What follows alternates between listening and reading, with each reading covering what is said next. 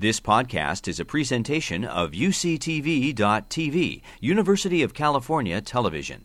Like what you learn? Help others discover UCTV podcasts by leaving a comment or rating in iTunes. Really, my pleasure to be here with all of you. And we're going to be talking about stress and how you can outsmart that. And we will talk uh, in the end about one breath at a time. Uh, so I want to sort of step back and you know, what, what brings us to thinking about stress, and particularly stress in women. But much of what I'm going to say also uh, applies to men in our audience, and uh, so this is not really just all about women. Uh, though it's very important that today's world uh, for women does present a lot of challenges. We have pressure to achieve or be active in multiple domains. So, what do I mean by domains? I mean, first of all, there's family, there's children or grandchildren. We often have spouses, so there's you know people in our lives that are really important to us, caring for them. Then there's the aspect of home, and many of us are involved in providing food and cooking. And now we don't want to just cook, but we want it to be healthy because you've been taking these wonderful courses here at UCSF in the MiniMed that t- tells us all about how, you know what we should be eating. Many of us are also involved in home repairs. You know, especially now that we have the internet, we can look up on the internet how to fix this or that problem. You can just you know search for you know ringing toilet, humming this or that, and then we find ourselves doing that. Then there's work outside the home that can also be a source of stress for people. Um, and work, of course, in, in, there's also volunteer work, which people go into thinking, oh, this is going to be a lot of fun, but you get really involved, and then there's you know deadlines and things that are really important in that. And then something I always like to add that is relevant to many of us is caregiving. Caregiving for little people, caregiving for our parents, caregiving for partners and spouses and friends. So that also, so all of these domains, and many of you might even be thinking of other domains, this gets to be a lot of multiple roles of work, life balance, family, and so forth. And so some people can feel overwhelmed by that. So you can just sort of pause and say, oh, do I feel like I have some competing demands? So we'll talk some about that. But let's step back and say, let's define stress. What is stress? And um, you, we could do a whole lecture on how to define stress. But what I'm thinking of here is that it is a specific response by our bodies to a stimulus, something that has happened. And it usually can involve fear, pain, but it can also be, you know, conflict, you know, and wanting to please, you know, multiple people at the same time, not having enough time. There are all sorts of the things I just described can create stress. And what that does, it disturbs or interferes with our normal physiological equilibrium as an organism. It throws us off, it impacts us. And what it does then, too, is it results in, as you see here, physical, mental, emotional strain or tension. It has an effect on the body. Um, and I like this little this is um, little um, zebra going, oh no, I'm losing my stripes. I think it's stress. Some of us feel like we're sometimes losing our stripes too. Now there have been uh, surveys that have looked at stress um, in America. This is something that is really common now. Uh, in fact, this was a, a, survey that was done by the American Psychological Association in 2010. They found that 51% of adults reported that they had moderate levels of stress. It's just over half you know, saying, I've got moderate stress. 24%, so now you're looking at a quarter, they said the stress was really at a high level. They were feeling a great deal of pressure. Um, the 22% who said their health was poor or just fair, that population uh, was one that reported the highest stress. And this is going to be a theme here that when people are under more stress, it does seem to be affect, it affects our health. And that's one reason that it's something that is really important to those of us who are in the health profession because we see this and we'll highlight some of that tonight. And then at the end, we're going to talk about things you can do to manage some of that stress. Um, about 70% of the people were instructed by their providers to make some changes in their behavior, you know, things they might do, but only 35% felt that when they left that visit that they really knew what it was they should do. Were given stress reduction instruction, some of that makes sense because so many times when we're seeing our providers, there's not enough time to go into that. And I think that's where programs like the Mini Med or looking online, there are all sorts of programs now that can that you can actually click on um, and search for meditations and ways of coping with stress. So some of that is actually out there, and we'll do some of that tonight. But you, if you think about it, your provider might even mention this if you say you're having some, you know, certain uh, physiological symptoms. See if they talk about changes in behavior. Now, these are the common sources of stress. And this is from the survey, they, they looked at those, and these are kind of ranked, ordered. What were the major sources of stress for people? Uh, financial stress is a major player, and this is, of course, in the United States. I mean, we have a lot of people who are, have you know, food insecurity, the cost of housing and you know um, retirees on limited incomes. The, the, whole financial crisis, I think, has been a major source of stress for people. Work, the economy, still related to money, and so forth. And personal safety um, is is certainly a major stressor, but not as common as some of the others. Now, here's a news flash because when I first got into this field, uh, we were studying women and uh, women in the work site and women who you know had families, so they were trying to do work life balance, and we thought those women would all be less healthy than women who um, didn't have that kind of struggle. And we didn't find that. And actually, there's a whole area of research on that because it turns out we talked about in those multiple domains of family and work that multiple roles actually it can involve role strain where you've got competing demands, but it can also be health enhancing. So it's you don't you can't necessarily find women who work outside the home as being quote unquote less healthy than women who are only in the home, but there's lots of reasons for that.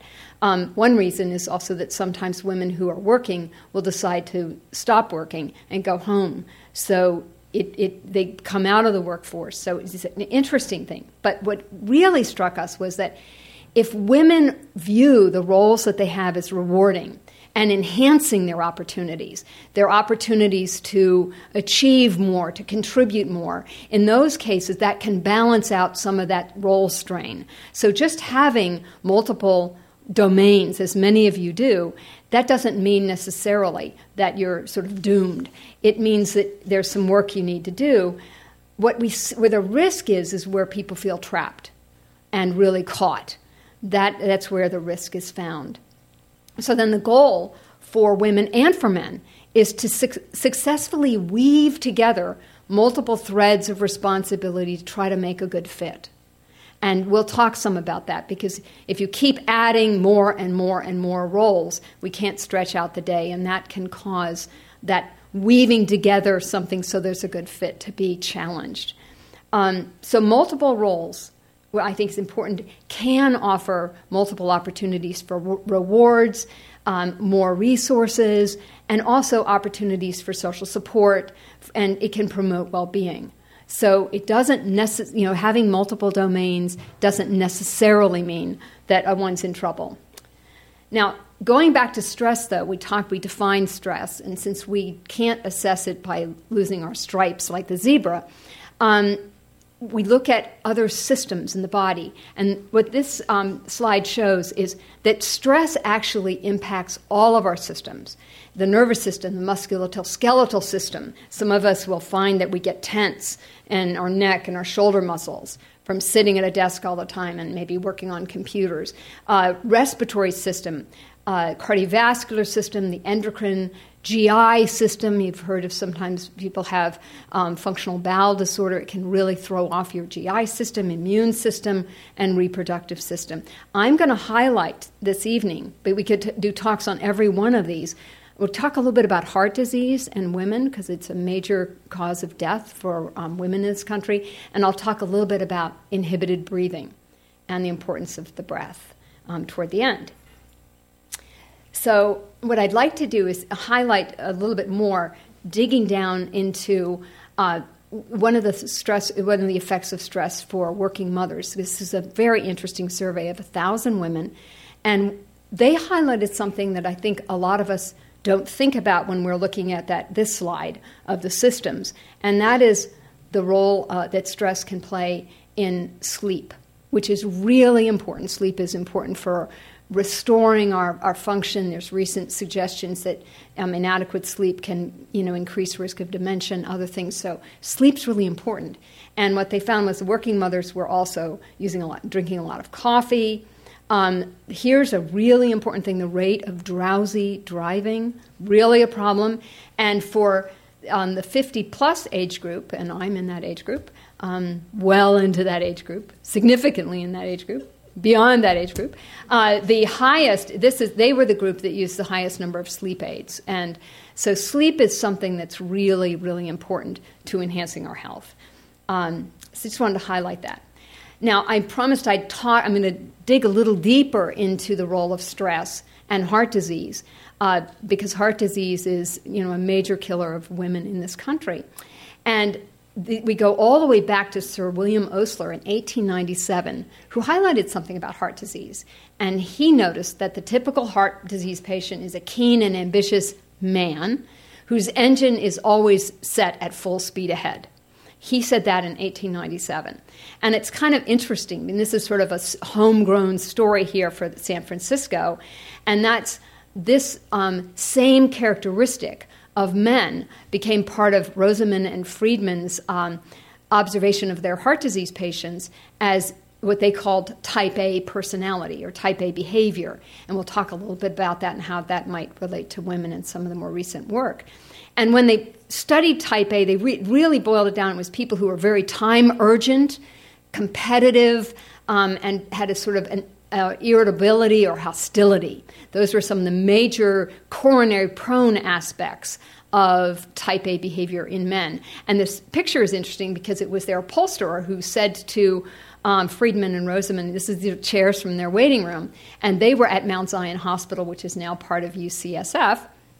And they were the upholsterer said you're the only doctors that have the worn out at the at the front of the seats the people that were coming to see them were, you know, sort of ready to pounce, you know, and they, they, uh, you know, wanted the doctors to be on time, you know, and they would berate them if they weren't on time. So uh, it was sort of interesting story. And this is actually the picture of the chair from the waiting room they had at Mount Zion.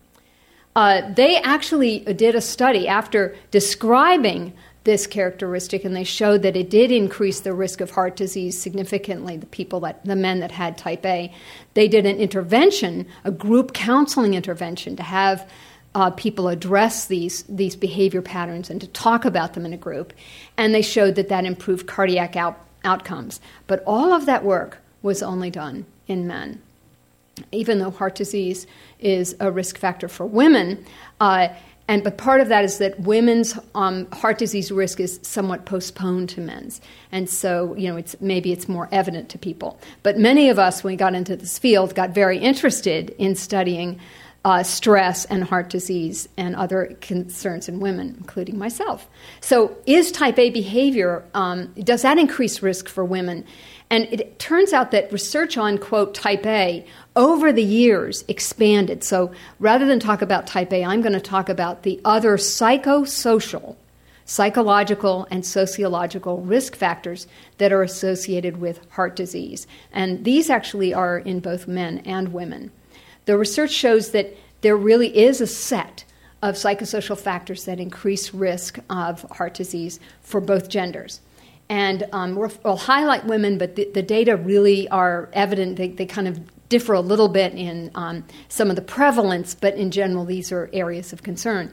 Depression, uh, depressed mood increases risk for heart disease. These are the ones that they've studied, and I'll show you some of the evidence. Anxiety is one that they've studied, um, anxiety or fear. Um, here's that, remember the hostility, the anger or negative affect so, negative affect, um, because sometimes people are hostile, other times they just experience a negative affect, but they may, some people may not express it. Um, they would say, you know, the person looks upset, and you would say to the person, you might ask them, you know, how are you? Are you feeling okay? And they go, nothing's wrong. You know, this is called un, uh, you can even smile, an unfelt smile. I have to practice that. You know, you were this, it's totally, you know, I'm fine Thank you. What you're noticing is that my eyes are not engaged in the smile. There's a scientist at UCSF, Paul Ekman, who studies faces, and he taught me how to, that that's what that is. And um, that's when a person is upset, but they're not expressing it directly. Limited, the reason we talk about psychological and sociological is there is also evidence that a limited social network is also related to risk for men and for women. Uh, so limited that's not having people with whom you, you know, to whom you could turn if there's something that's wrong uh, for you in, you know, in your life. Let me share with you some of the interesting research that has been done by a colleague. Um, the research I'm going to be describing here's this is by Whitaker, and she was working with Christina Orth-Gomer, a scientist in Sweden who has done phenomenal research uh, focusing on heart disease in women. One of her studies was the WISE study, Women's Ischemia Syndrome Evaluation Study. And ischemia is the sh- uh, sort of a, um, a shortage of blood flow to the heart. And the, so the flow of oxygen to the heart is restricted when the arteries become blocked or you know are not as open. So there's the person will experience this ischemia not enough oxygen blood flow to the heart. And that sometimes experienced is there's a pain called angina and you may have heard about that. So uh, Dr. Whitaker, Orth-Gomer, and their colleagues found 493 women who've experienced um, what they, based on clinical examinations, they were suspected of having this ischemia. They also investigated in these women and measured their depression, anxiety, negative affect, and whether the extent to which they had limited social networks. So they could see whether or not these factors were related to elevated risk in this group. So you've got a risk, a group that's already at some risk, and then you follow them over time. So they were followed up an average of 5.9 years in this study. And then they looked at whether or not there's any association between these psychosocial factors and the development of events so, heart disease event would be really a stroke, a myocardial infarction, or with, you know, heart attack, or elevated risk, the development of blood pressure, uh, elevated blood pressure, hypertension, um, weight gain, metabolic syndrome. So they were looking at those associations, but in a longitudinal study, so they're following these people over time. So at the end of 5.9 years, what they found, they had 75 women who had 95 events. So some women had more than one of these events the stroke, myocardial infarction. And they then created a score, which was what was special about the study is they actually put these rather than competing, is it depression or negative affect? They they were sort of looking for stress because some of us can be depressed on one day and then get kind of angry the next day. So they were looking at kind of a combination of these four psychosocial risk factors to see which ones might be associated with those events or the risk. And when they looked at the combination, the combination of the four factors did predict cardiovascular events.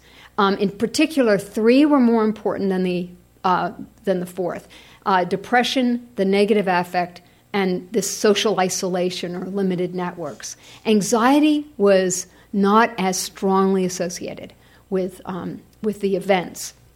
They also looked at the four factors and whether or not it was related to um, hypertension, putting on weight. And there, they didn't, they basically, the four events did predict a progression in terms of you know, developing, uh, you know, hypertension and so forth. But it wasn't more powerful than the items alone. But they showed that this cluster is something that we need to be concerned about, and particularly as it predicts events in this group over about six years. And that was the WISE study.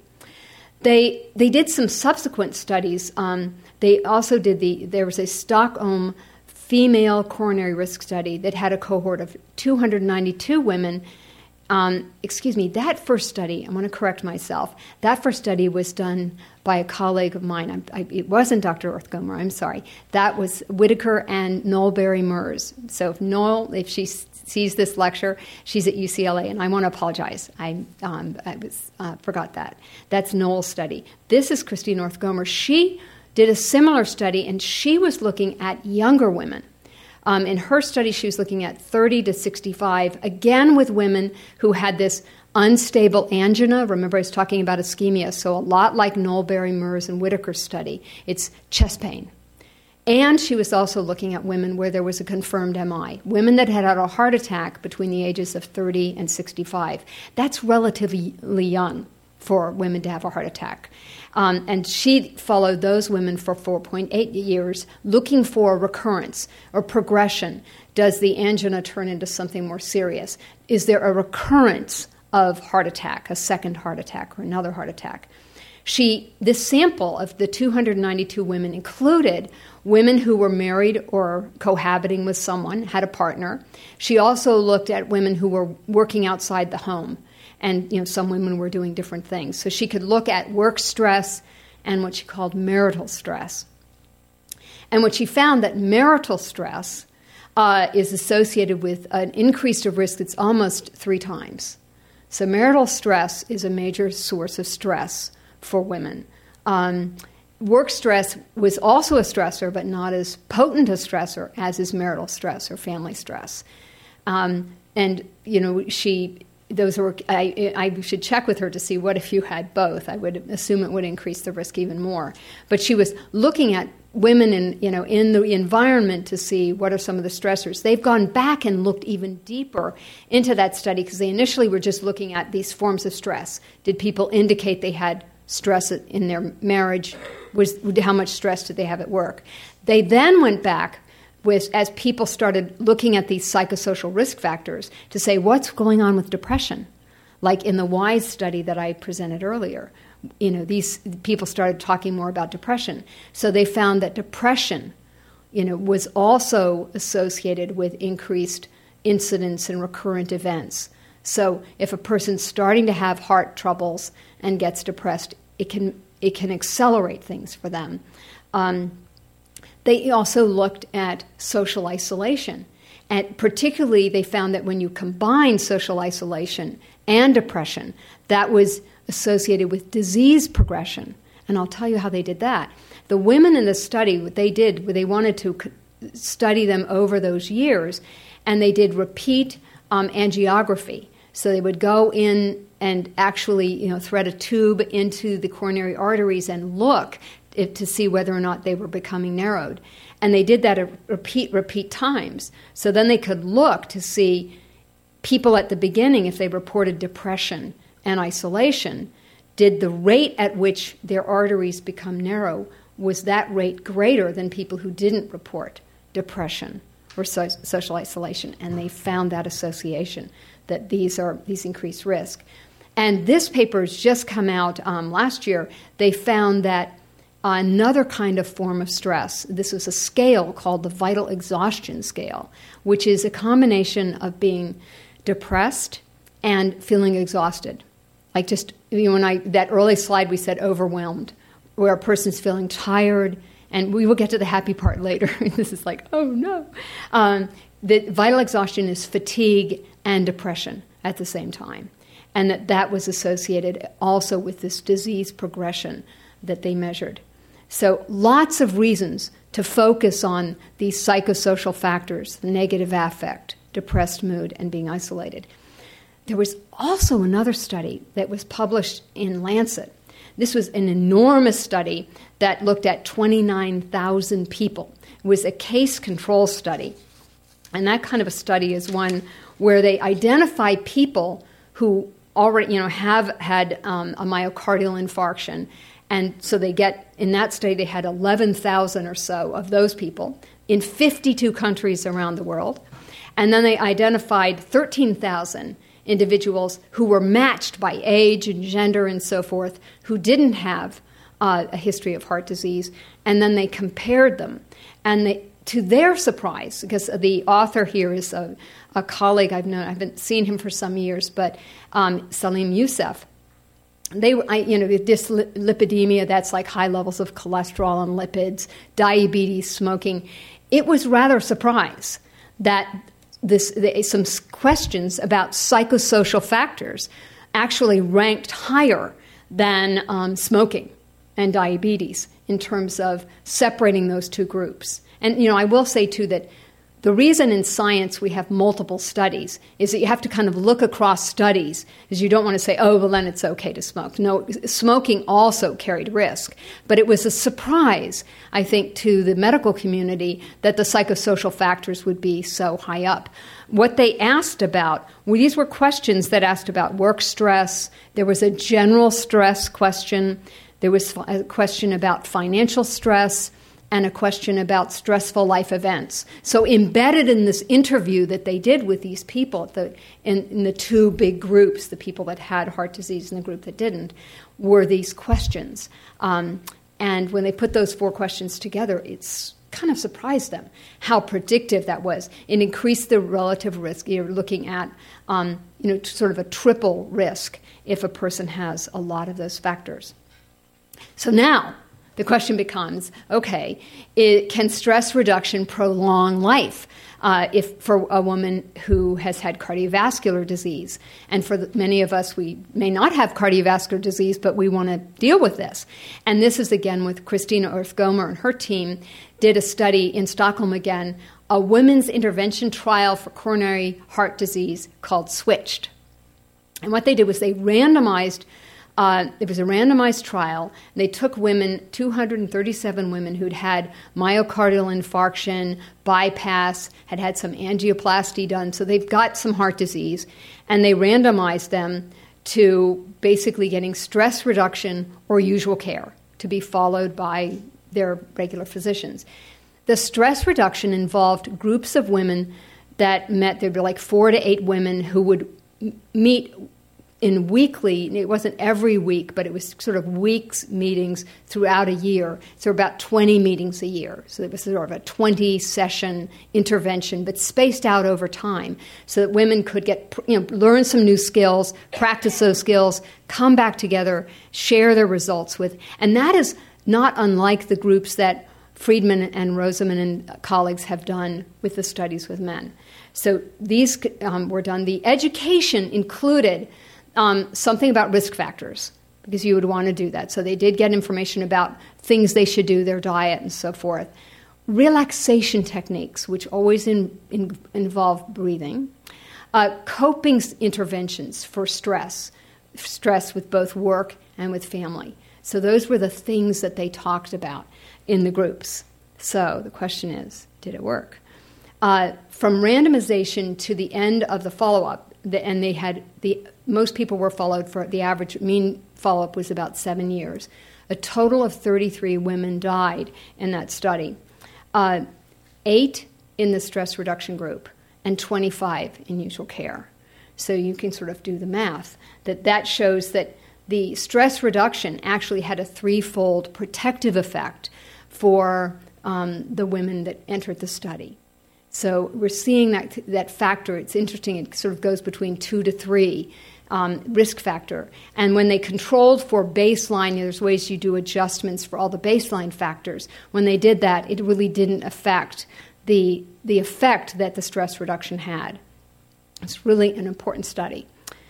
So, what we want to turn to in discussing t- tonight is how do, you know, how can we try to outsmart stress? And that's what I'd, I'd like to talk a little bit about now.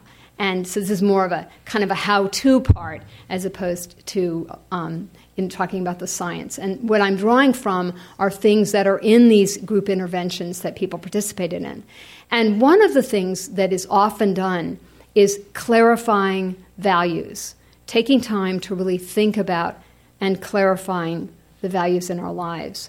Um, then there's time management, which is really hard, really, really hard for some of us to do managing negative moods becomes very challenging. And then we'll talk about breathe, and um, we'll talk about how th- that there's an acronym there that is um, some steps that you can follow to change uh, your maybe some, make some changes in your life that would be health enhancing. But first, talking about clarifying values. This is um, a pretty straightforward exercise, really kind of easy to do.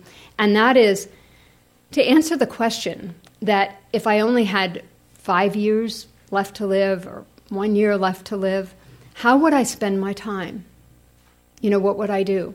And some of us have unfortunately had friends where, you know, they knew that they didn't have that much time.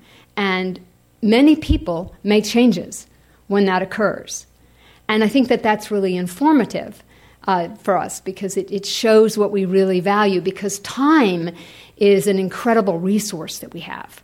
You know, and you know, with money we make investments. We need to make investments with our time. And many of us don't. We think, well, we'll do that later, as soon as we get by this next big phase of the things that we're doing. So the way to do this is to consider, is to you know, draw a circle. And you can do this at any time. And say, if I only had a short period of time, how it, and you make that circle is that time, how would I divide up what I would do? How much would I keep working. You, some, so many of us have to work in order to kind of make ends meet, but you know, how much of that would I do? What about myself? What about spending time with friends, family, travel?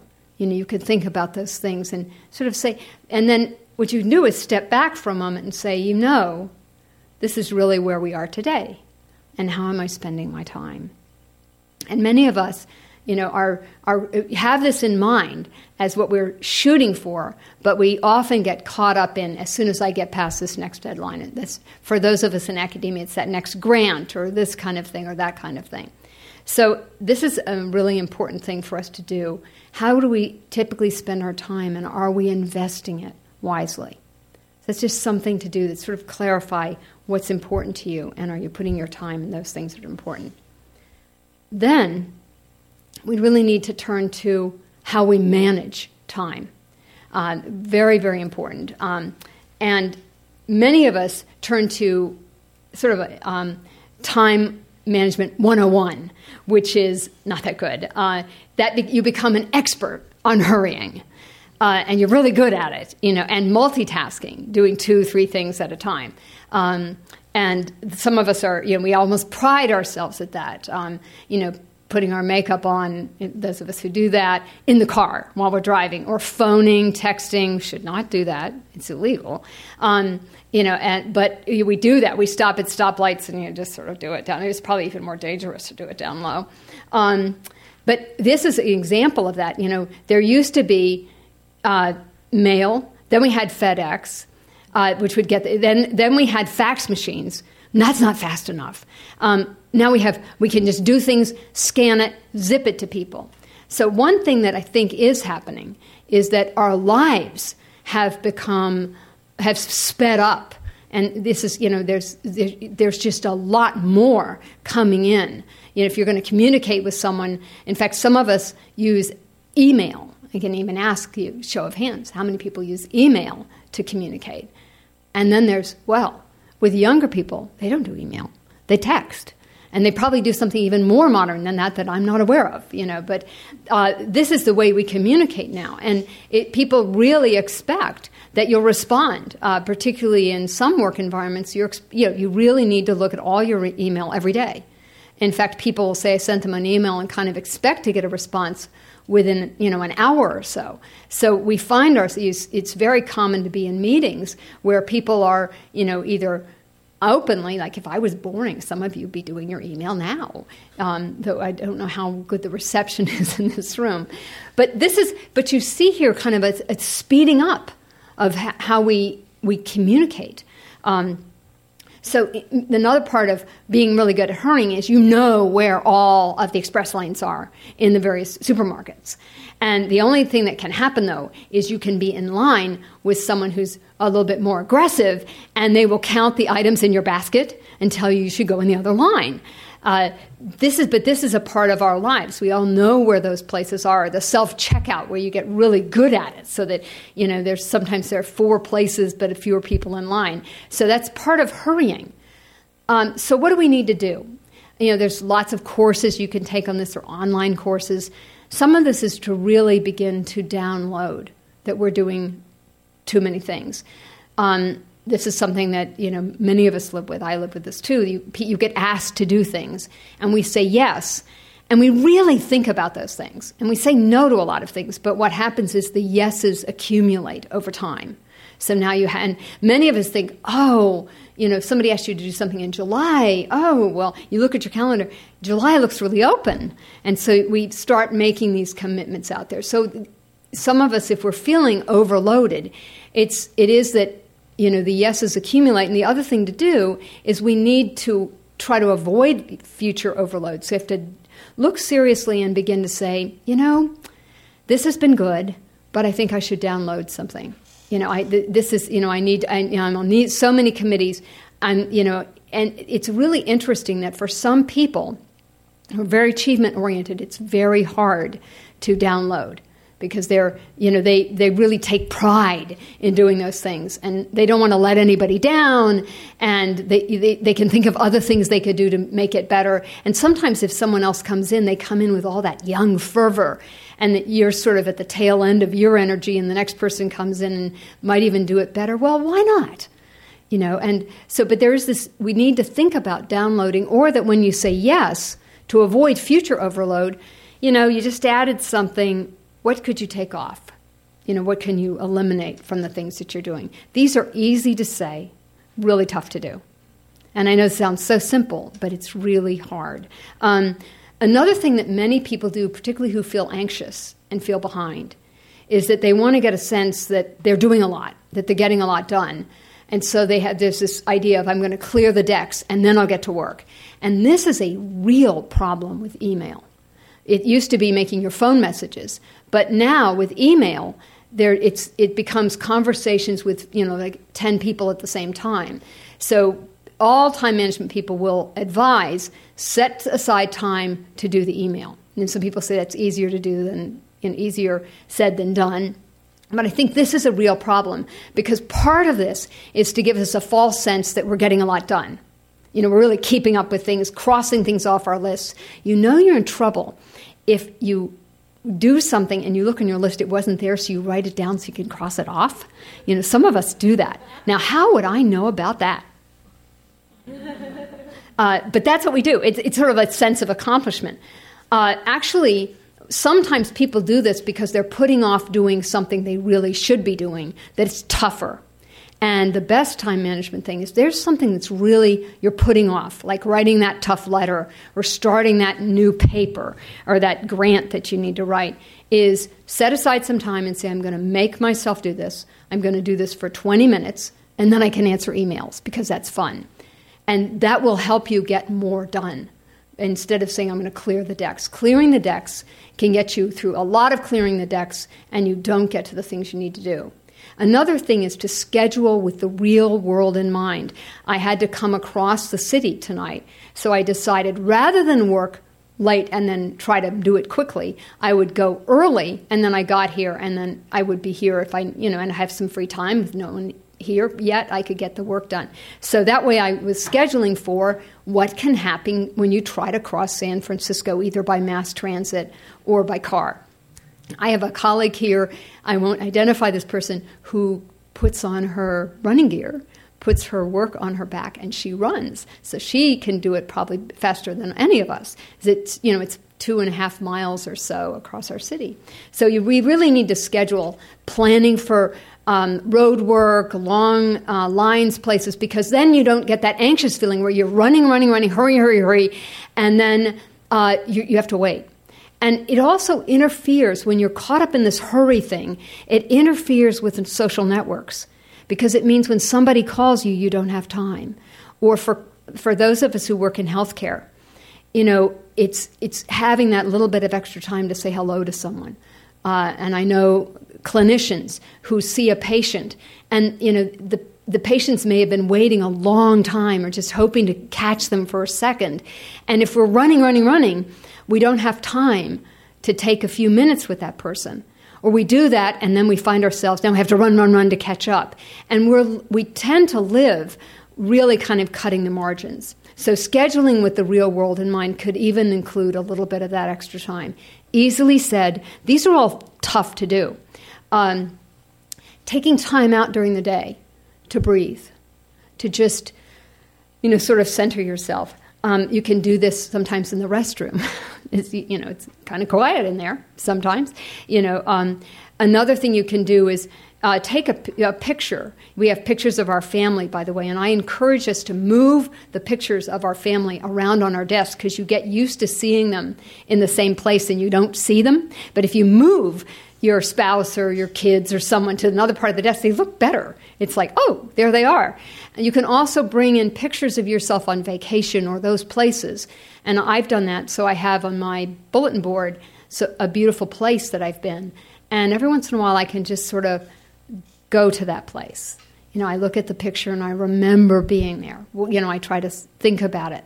Close my eyes for just a second, think of what it was like. What were the breezes like? What was, you know, was it cold? Was it warm? Spend some time in that place. Those of us who can, some people have an easier job at doing that than others, but that can be good. Taking some time out, doing a walk, walk around the block, or as my colleague does, run from Mount Zion out here to Mission Bay. That's pretty impressive. That's taking time.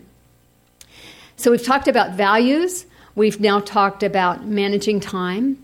I want to talk a little bit about managing negative moods, uh, this depression, particularly anger. I'll focus on anger. Um, and this is an important emotion.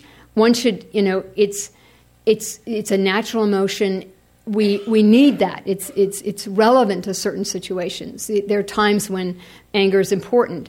Um, it's okay to get angry to about injustice. Yes, very very important. You know, there, you know, all of us have those things about which you know. I'm not going to say never get angry, but our problem is particularly when we're running. Uh, that can get us to a place where we are at risk for getting irritated you remember back in the type, way back when I was talking about type A and I talked about time urgency and hostility. The time urgency, those of us who've studied this in a more qualitative way, what happens is people are trying to do too much. And it's when you're trying to do too much that it can set up situations where the anger can flare. Um, sometimes also trying to do too much, you don't get it all done well, and that can you, you're not as pleased with yourself, and it can also create you know that, those kinds of conflicts. So. So there's a link between trying to get everything done and being super efficient and getting into the grocery store and getting in and out quickly and everything going perfectly and it doesn't and getting angry. So yes, I'm going to say it's okay. Those things that are really important to you, anger is okay. I'm not saying don't ever get angry, but we get angry at traffic. You know, it could be this morning on 101, they decided it was a good time to start striping the road. You know, and so here we are in rush hour traffic, and these two trucks are out there, and they're you know freshening up the stripe. Great, good timing, and they were actually joking about it on the radio. This is probably not the ideal time to do that, but you know that's what it was. Um, this happens you know, spilling your coffee all over your desk. Or um, it is interesting that when you go to the copier machine, it's like out of paper. You know, these are the things I used to talk about. You know, there was typewriter ribbon, and I'll never forget one time I said, "Why did I only run out of typewriter? The thing that was the the thing in the IBM Selectric. Why did that only run out when I was typing? Well, of course it does because you're typing. It runs out then." But these things happen. Paper run, you know, things, you know, uh, you know, just low toner, all that stuff. But that's not worth uh, elevating your risk for heart disease. So you need to monitor and pay some attention. When is it that I get irritable? And you know, is it because I'm tired? What are some of the triggers? Is it because I'm running behind? I'm trying to do too much, so that I'm I'm feeling some time pressure. And there is, um, it's important also to sort of you know look at and, and there's a myth about anger and feeling frustrated that um, it's really a myth, and that is that we think that an event occurs and it makes us angry. People talk about that. It made me angry, and um, the fact is, is that's not really what happens. What happens is something occurs, and it goes through our personal attitudes, our filters, our appraisals, and because it, and, and maybe because we're running behind, it's the event occurs. It's happened out there and then we choose to get angry. Sometimes you might see something, you can see a misunderstanding. Something occurs, and a person responds and gets really angry about it.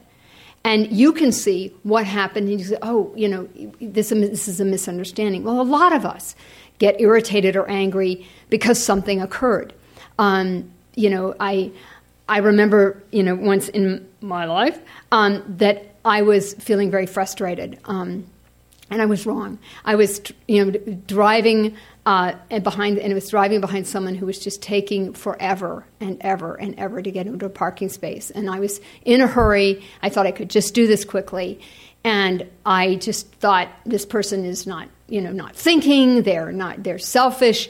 And then I just you know, in this in an instant. So I was feeling all the self righteousness, and I, am ashamed to say this, but I had all the self righteousness about, you know, the better thing to do is just go around and park your car, and then you get more exercise. than I, and it's because I was running behind, and then I noticed they were pulling into a handicap spot, and it shows you, you know, when that happens, one goes from anger to shame in a nanosecond. It is so fast, and now whenever i'm driving in parking lots i never get upset at anybody. It doesn't matter. I just because i learned my lesson.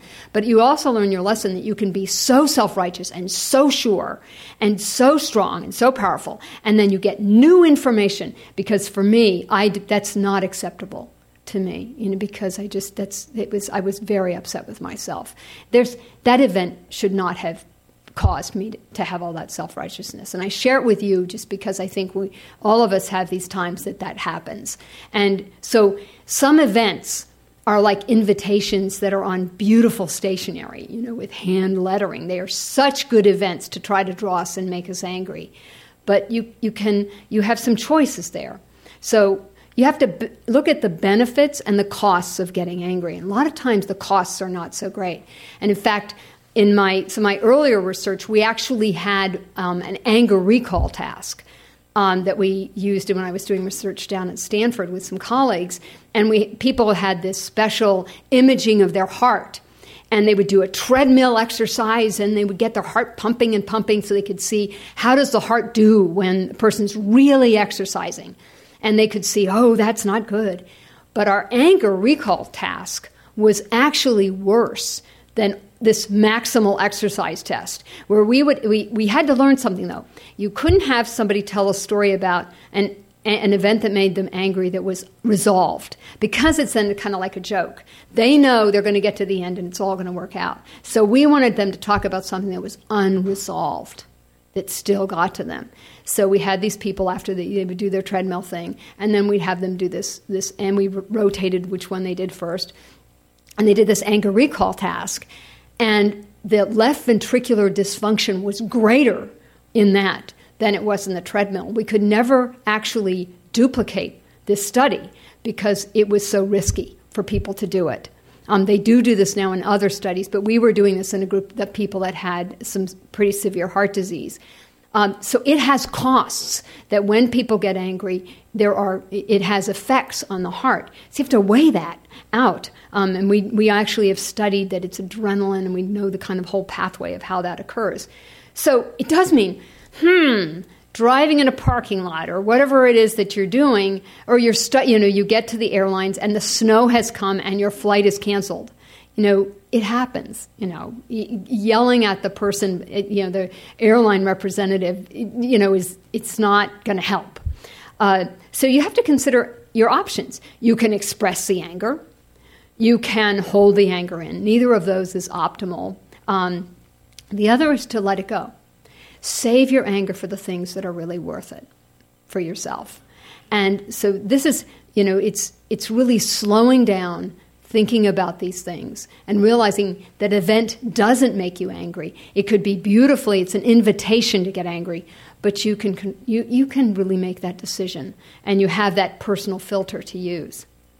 So Another option is sometimes you just you know laugh about things you know that you know here we are and you know think of the people we're so lucky living where some of us do live here in San Francisco because we have colleagues around the world that right now have snow that is you know piling up on them. So you know we we're lucky here for that and I'm hoping that some of those people aren't getting too angry at the snow. Uh, but here's humor. Uh, you know, it's there's. I love this one of my favorite cartoons where the fellow on the right is looking at the fellow on the left and going, "Oh, bummer of a birthmark, Hal. You know, not so good." These two deer. These are Larson cartoons. I think he doesn't do those anymore. So we've now clarified values. Where we've talked about managing time. We've talked about events and negative moods and really doing some, uh, particularly the anger, the choice there. And now I'd like to talk about the breath, one breath at a time. First, I'm going to tell you a little bit about some science that I'm doing on stress and breathing that's related to women. It's interesting that um, there's, a, we all know about the fight or flight response. That is, you know, when a major, you know, a tiger is coming, you, you can either fight the tiger or you can run from the tiger. You know, there actually is a third response, and it's the freeze response. And that is, you know, to just freeze. Freeze is common. Like, heaven forbid, this room started to shake. What we would all do is we'd stop, we'd freeze, and go, what is that? And there's this vigilance that we engage in, and that's the freeze response of vigilance. What's going on? You know, you're assessing. And I'll talk some about that because during vigilance, something happens. Um, and that is that we stop breathing. Breathing, you know, and this is my, we, you know, we can't say why is that happening because it's, it's an automatic response. And we stop breathing, I think in part because we're trying to attend, we're being vigilant, and breathing is noisy. So, um, but there's, um, and vigilance is also something some of us do when we're working on our computers. Uh, I don't know if you ever noticed this, but you're going, come on, come on, come on, come on. And when I noticed, and uh, I know this because I've been studying breathing, so I have these monitors monitoring my breathing, that when I'm doing that, I'm not breathing. I'm just going, come on, come on, come on, come on. You know, come on. And I'm getting impatient. Not good. Uh, so, what's happening there? This is a, a, an interesting way of managing, it's our response to stress. It turns out that vigilance is um, an adaptive response because what happens is it elevates the CO2, you know, not breathing. If you don't exhale, your CO2 levels go up. And that can increase cerebral blood flow. So that may be in part why they do that.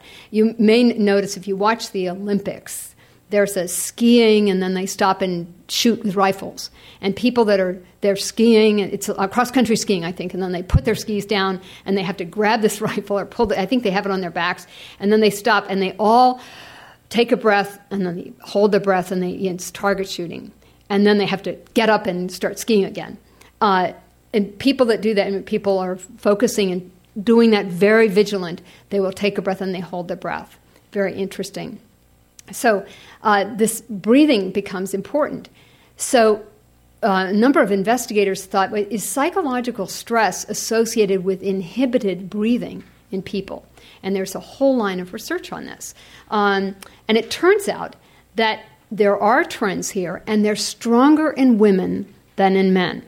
They're present in men, but it's more common in women, which, you know, we, it's, this is a stretch, but maybe you know that that freeze response might be something that's a little more common in women than men. Some of you are in my era. We used to watch Tarzan movies, and there's this famous Tarzan movie where Jane just you know there's a lion. I think it's a lion, and she then just lies down and plays dead. And then Tarzan, of course, comes and saves her. Uh, so let's look at um, some, this work. As I said, remember I talk about coronary heart disease, and I'd also talk about inhibited breathing. In this, we did a study on of 278 women and just looking at their resting breathing frequency um, and, and the association with stress. And we found that the higher stress women, women that reported more stress, actually were, had a lower breathing frequency than did women who reported the lower levels of perceived stress. They were more relaxed. They're just breathing regularly in and out. The others are going, come on, come on, come on, come on. I got to send that email to my good colleague. Um, so, and this, their significant, their relationship is there, but it was more significant in women than in men. Is perceived stress associated, and that was the scale we used, perceived stress, feeling stressed, seeing that life is stressful for them, is it associated with inhibited breathing? Yes, more significantly in women than men, is inhibited breathing. you know, I talked about that fr- that freeze response and that vigilance. Vigilance seems to be associated with CO2 levels going up, less breathing, and you get that cerebral blood flow. Well, what if a person does this more habitually? Is that is inhibited breathing um, associated with increased CO2 in women, kind of in everyday life?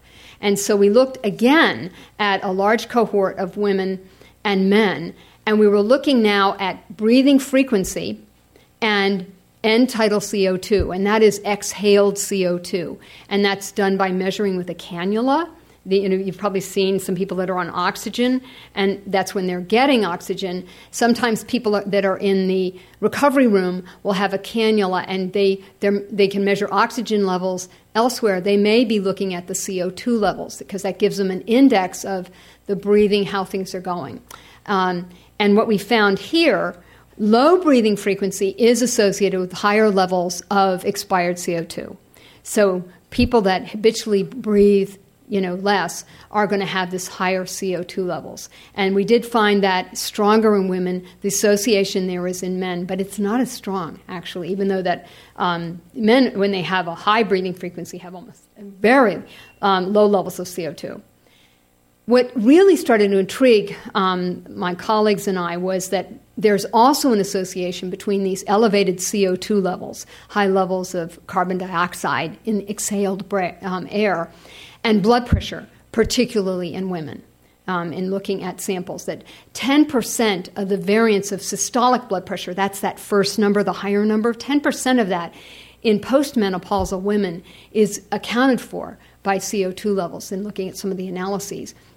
And the relationship and how I got interested in this is somebody said, you know, let's look at inhibited anger like that. Nothing's wrong. I'm perfectly fine. I'm not breathing you know, I'm holding my tight, I'm holding this all in because I don't want to express anything. That that actually turned out in a large scale uh, sample of people in the Baltimore longitudinal aging sample that that was really associated. That kind of style of inhibited anger was associated with higher levels of CO2 and higher blood pressure, mostly in women, not in men. So it's kind of this is really intriguing. What's going on here? Um, so. Uh, if inhibited breathing is a factor in some forms of hypertension, and I don't think it is in all forms, but is inhibited breathing related to the development of hypertension, then training people to avoid breath holding might actually be an effective way to help lower blood pressure.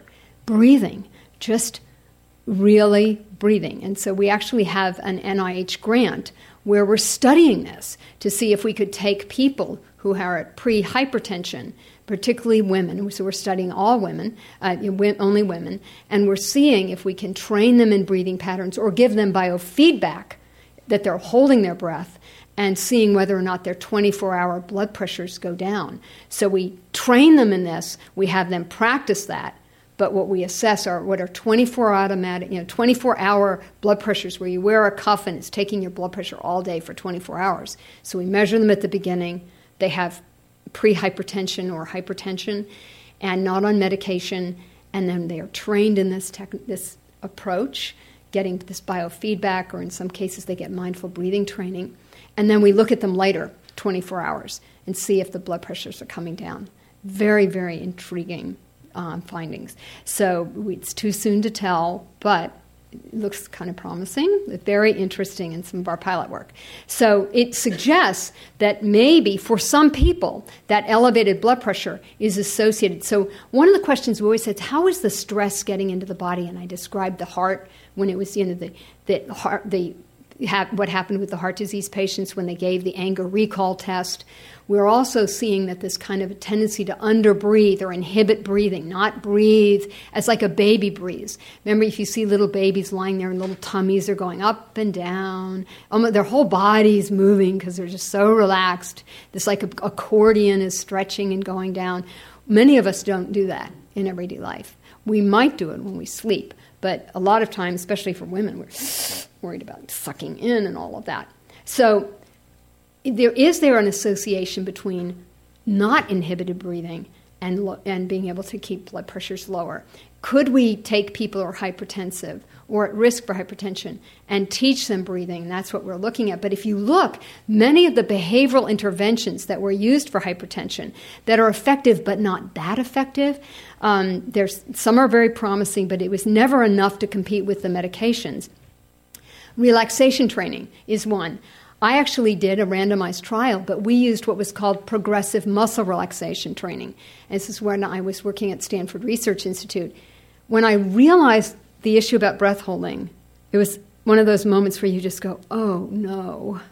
Because in progressive muscle relaxation, which is a great technique, what we would do is train people. We'd say, you know, you get them comfortable in a recliner and they'll tense your arms, tense, now hold your breath we told them to hold their breath and now let go. And actually, if you don't have high blood pressure, if this is an issue for you, that's a really good way. Take one muscle group at a time. You know, tense your muscles in your neck. Hold your breath. You're taking a deep breath. Hold those muscles tense and now let go. That would work except if you're trying to lower blood pressure. And that's what we used. We got some effects, but they were muted and we couldn't we were frustrated that we weren't able to get lower blood pressure down as much as we would have liked. But that but breathing was a part of that. Um, coping interventions. Many coping studies will involve teaching people breathing techniques. Meditation, there are some pretty impressive results on meditation, particularly um, some people that have done work with transcendental meditation recent work on mindful breathing, uh, which is part of mi- mindfulness-based stress reduction. That that there's you know some suggestions that that could be effective. But if we could understand these, what we call the mechanisms, if it is indeed that people are under breathing, then we really need to teach people to breathe not just at a certain rate, but it's the depth and in fact, the physicians in the audience know that we, the reason that expired CO2 is helpful is it's not just the breath, because you can breathe slowly, but just be doing it. I'm breathing slowly, but I am only just up here. There's no abdominal breathing. So it's rate by the depth, if you will, and then your metabolic activity. And this expired CO2 puts all those together for you. But there's a lot of hints that there might be something there. So that's the research I'm doing is, is really looking at breath. Um, because it's very, very important. It's actually sort of fundamental. Uh, what is the first thing we do when we're born? We have some people from OBGYN here, and they would, you know, it's that cry. Um, and if we don't do it right away, we get helped uh, with a little spank there. And it is, you know, it's at the end of life. It is so basic. Um, one of my colleagues who was working at the National Institutes on Aging, as this work unfolded, the, um, some of the scientists were saying this is kind of striking because it was right in front of us all the time. But we weren't really focusing on that in looking at cardiovascular disease and stress. We looked at the endocrine system a great deal. We, were, we haven't looked as much at respiratory system. Could be very important. Uh, so now, what I'd like to do in the minutes we have left, and then we'll have time for questions, is I'm going to talk about a, a breathe. And I've given you all a card to keep, um, and there are probably some extras out there that you feel free to take, because I'm going to try to wrap all of what I've said into this word, and then you have the card there to take with you. The B is for breathe. You know, it is to, you know, take in one of those long breaths and then exhale, be like that little baby. Uh, some people can follow their breath, and if you just relax, breath is something you can try to control, but it's many times if you just relax, your body will breathe for you. And mindful breathing is really letting your body breathe for you and you just follow the breath. Some people, when they try to do that, get all worried that they're not doing it right. Um, and so for those people, sometimes it's good to think about something really relaxing, like just watching the, the, you know, the water and the ocean come onto the sand and then go off the sand. Or watching the wind and wheat as the wind comes this way and then that way, something kind of an image thing. But the idea is to just, when you're totally relaxed, when there's no one around, just that kind of breathing and to really let yourself do that. And you, if you learn meditation, and there's wonderful things, you can just um, in a search engine, put in meditation, and you can there'll be things you can click on that will guide you. Three minute ones. Uh, UCLA has some great ones. You know, there's these little brief snippets that will teach you some of these techniques. Uh, so B is for breathe. Breathe during the day. Breathe at the stoplights. I have all kinds of little triggers that remind me. A colleague of mine says, "Do it every time you put your hand on a doorknob. Every, you know, every door you open, um, that's a chance to take a breath." So, take a deep breath and at that time, be present in the moment. Just be there. Like you're here, your feet are on the ground, you're sitting in comfortable chair, you're here, feel yourself being here. And you can do that. And that can bring down some of the stress. Um, one, one, of the, one of the nice meditations is to, your breathing in your mind can be like the sky. And our thoughts are like clouds in the sky. And the thought will come to you when you're sitting quietly, just breathing. And then you can let that cloud just pass away. And when your mind is blank, it's just the sky. So we can do that. Then there's R, realistic goals. This is that part of the time management that I mentioned. We need to set realistic goals for this moment, this hour. You're here in this class, and I hope you're getting a few tidbits that you can take back and use.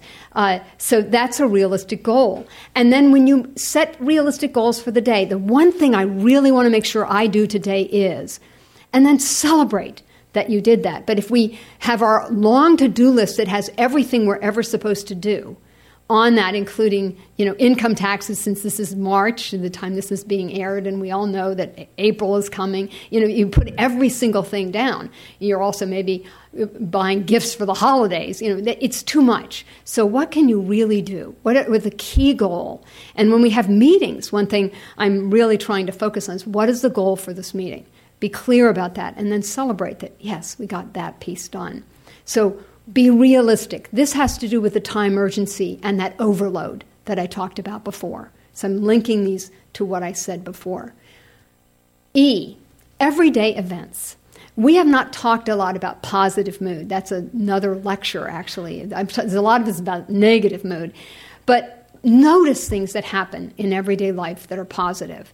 Um, the sunset um, as I was driving over the moon was it's a full moon. And it was just it's one of those moons that there's a certain time during the day when they look really big. You know it's just like and I just noticed that. Noticing the flowers um, outside this one of these buildings here there's cactus growing and all kinds of you know I just noticing that just noticing it. Um, and then the other thing to do is share that event with others. You know I've just shared that with you. Um, one time when I uh, was caring for someone who was very, very sick.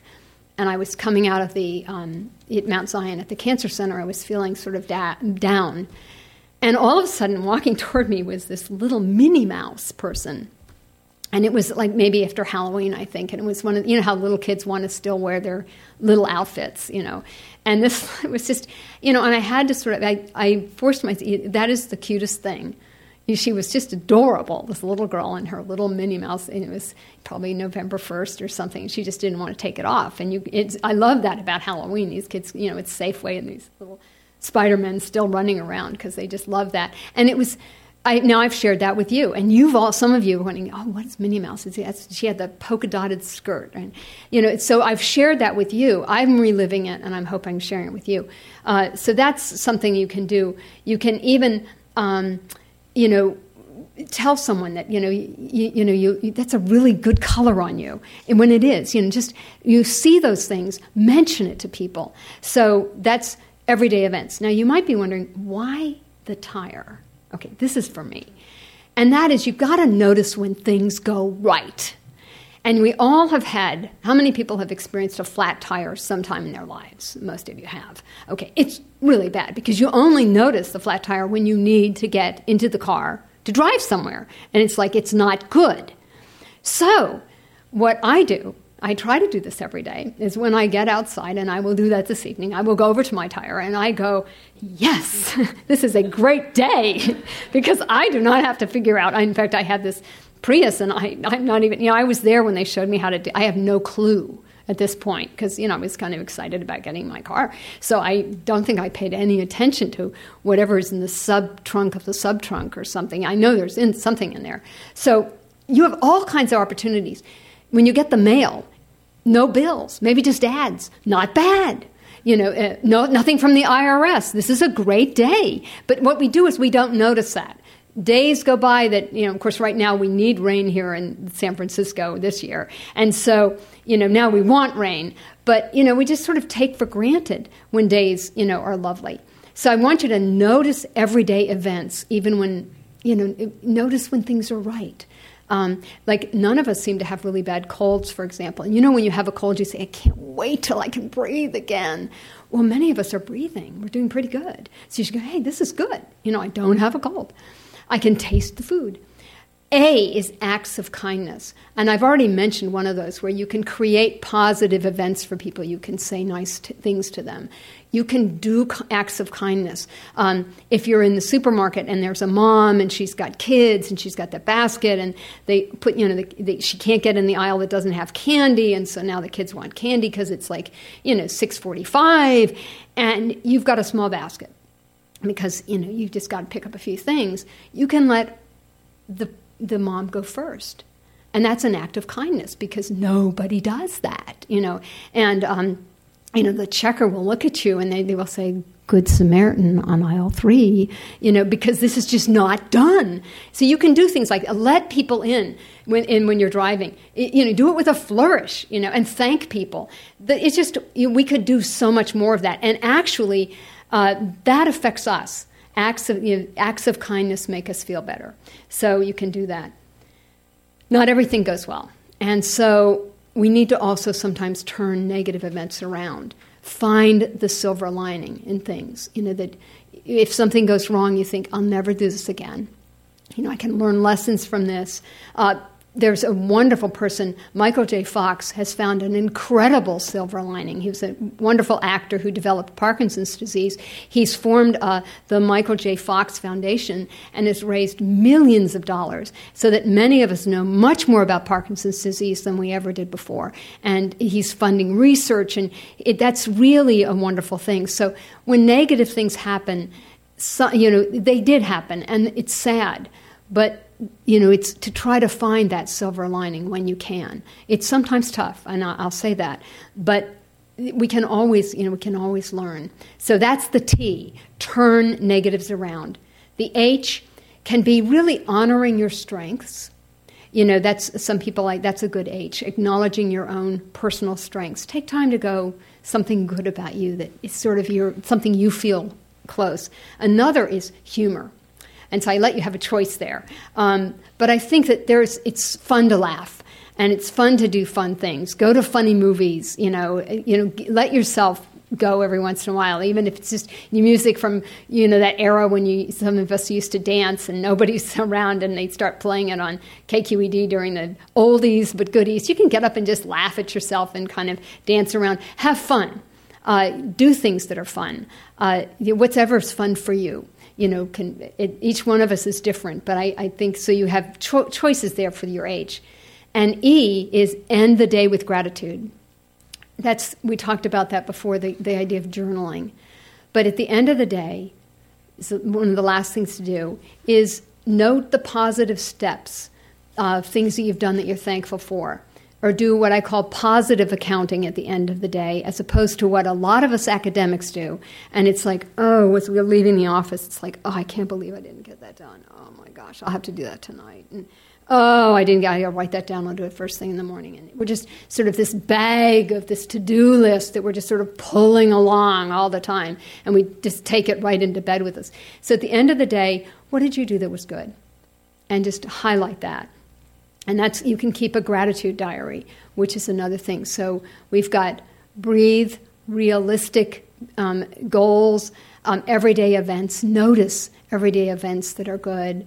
Um, acts of kindness. I hope I'm doing this right. Turn negative events around. Um, either just honor yourself and take a moment, or the humor, and then end each day with gratitude. So t- this evening, what we've done is We've talked about breathe. To, we've talked about ways that you can care for yourself. build your resilience. And one way to do that is to really think about what you value and kind of maybe make some adjustments in how you spend your time so it's a little more aligned with your values. Manage your time because that can set you up for some of these negative things that occur and breathe. So I just want to end there and say thank you very much. And um, we have time for some questions. Are there any questions? Yes, sir. Um, I, the question was Do we have any data that studies people who are engaging in uh, things like Tai Chi and yoga compared to people who don't engage in those behaviors? And would we see that they're um, physiologically healthier? And I think the answer to that is yes. You know, um, most of the time, what we're trying to do would be to work with those people that are not as healthy to try to find ways that they could change their lives that fit with them. Um, and you were, in the question, the person questioning this or asking this question also mentioned neighborhoods, because I think there are neighborhoods in around every major city in the United States where there's a great deal of stress. Um, I, in, you know, we actually, in doing some of that work in neighborhoods and in communities, we've encountered post-traumatic stress disorder just living in that neighborhood. Um, and sometimes some of the lifestyles that people are engaged in are there's just so much to do. One would be learning Tai Chi and yoga. Sometimes what we need to do is go into that neighborhood and work with the community, find out what the community wants to do, but maybe some of the things they might want to do would be to have more stores that have healthy food and food that they could afford. Um, there are neighborhoods where it's not safe to be out. Um, at early in the morning doing tai chi, you know, you just can't do that. So th- these problems are really um, you know, are complicated. But we, uh, and there is a tendency that the, there are people who um, have had healthy lifestyles, and so they, you know, been engaging that for some time.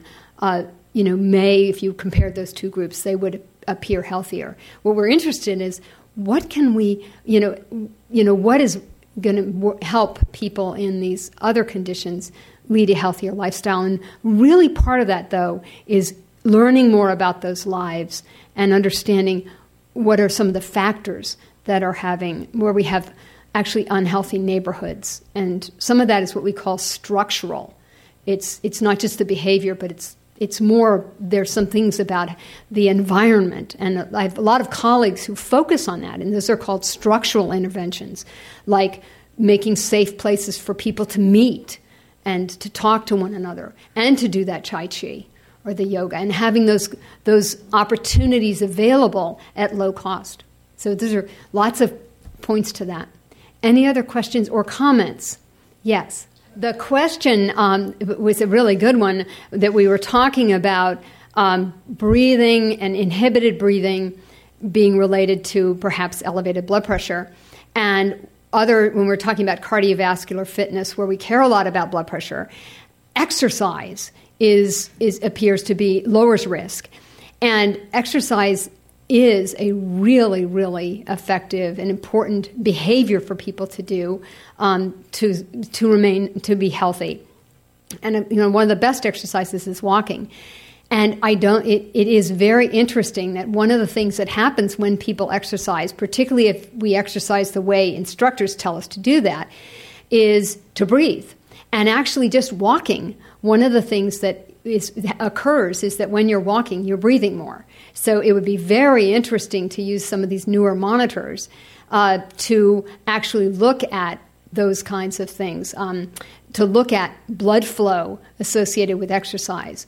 Um, there are issues, and um, this is not my area of expertise, but uh, exercise physiologists are very concerned because some of us, when we're doing uh, calisthenics, for example, we hold our breath.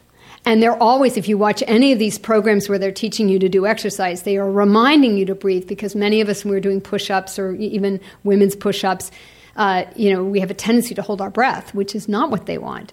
And they, what they do is they try to teach you how to breathe with your exercising. And walking is a wonderful exercise, as is running. Um, but you, you can just, and when people walk, they will be breathing more one of our studies that um, some of us at the Osher Center are involved, involved in was bringing exercise to people with moderate cognitive decline, seeing if some of the yoga some breathing and also some exercise. You know, that was for you know in, that was done in groups. This is work that was done by Deborah Barnes and Wolf Mehling and others. They put these people with cognitive decline in a group in a circle, so they could see one another, and they engaged in exercise. Uh, sometimes standing, learning how to get out of a chair, um, but they always began, and there were a lot of there was yoga moves embedded in that work. And what was very exciting is they were trying to prevent progression of in, actually to prolong independence. But what they showed, what um, Dr. Barnes found, was they improved cognitive function. And so we're now trying to discover, you know, what was was some of that incre- improving blood flow, and that's you know further studies. So you're right on a hot topic. I've got a couple questions here. Um, yes, and this is a really good, and I'm glad you brought this up. A person who has been practicing Tai Chi, and her mother practiced Tai, practiced Tai Chi. And if you go to Taiwan, go to Japan, you'll see people engaging in Tai Chi. Why has this not caught on more here? Um, which is a really good question. I, I think it, it's, you know, it's sort of a cultural thing. Uh, people can you can you can get videotapes training. There's training online to do Tai Chi. You can get training at the Osher Center for Integrative Medicine here at UCSF. We have Tai Chi classes.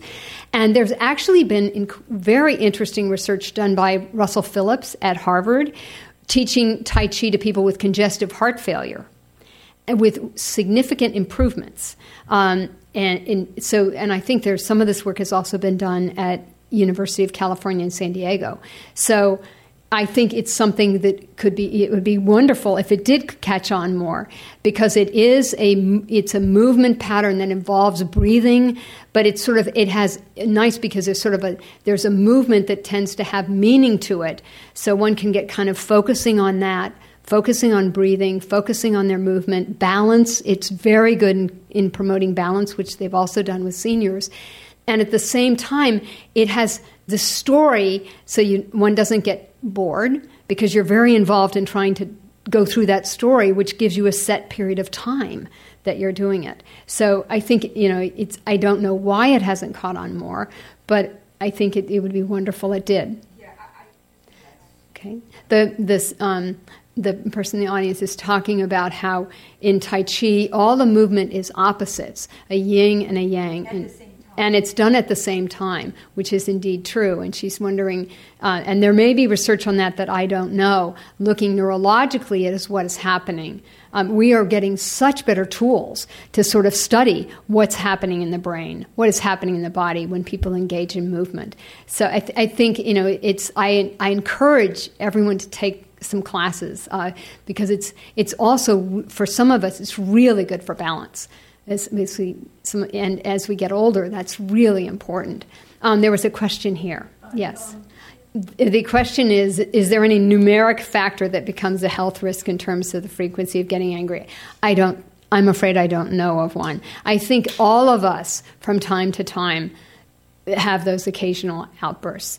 Uh, in the research that some of us did with people who had um, this more type A behavior pattern, it was pretty marked um, and was the higher risk people, it was really noticeable that um, they're, and I'll revert back to the type A world, these were people, even in their cars, were like studying the the cars in front of them, sort of planning. It was sort of like a you know pinball game of where they're going to drive, and oh, there's a man with a hat. They're always really slow. I'll never forget that was in one of the interviews. It was like and and so and they're like honking their horn, and it was pretty continuous for the people that were at the higher levels. But that's a wonderful question. Are there quantitative measures?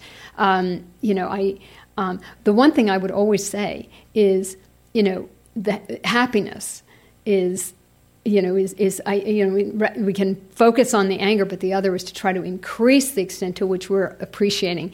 Um, you know with these award ceremonies you know when you see people getting awards we should give lots of awards to people. You know people never have heart attacks when they're getting awards. I've noticed that. Um, so but uh, those would be interesting things. Any other comments or questions? Okay one last one yes I, let me just mention the, the question was, you know, is we're all encouraged to drink a lot of water during the day, and, and many of us don't do that.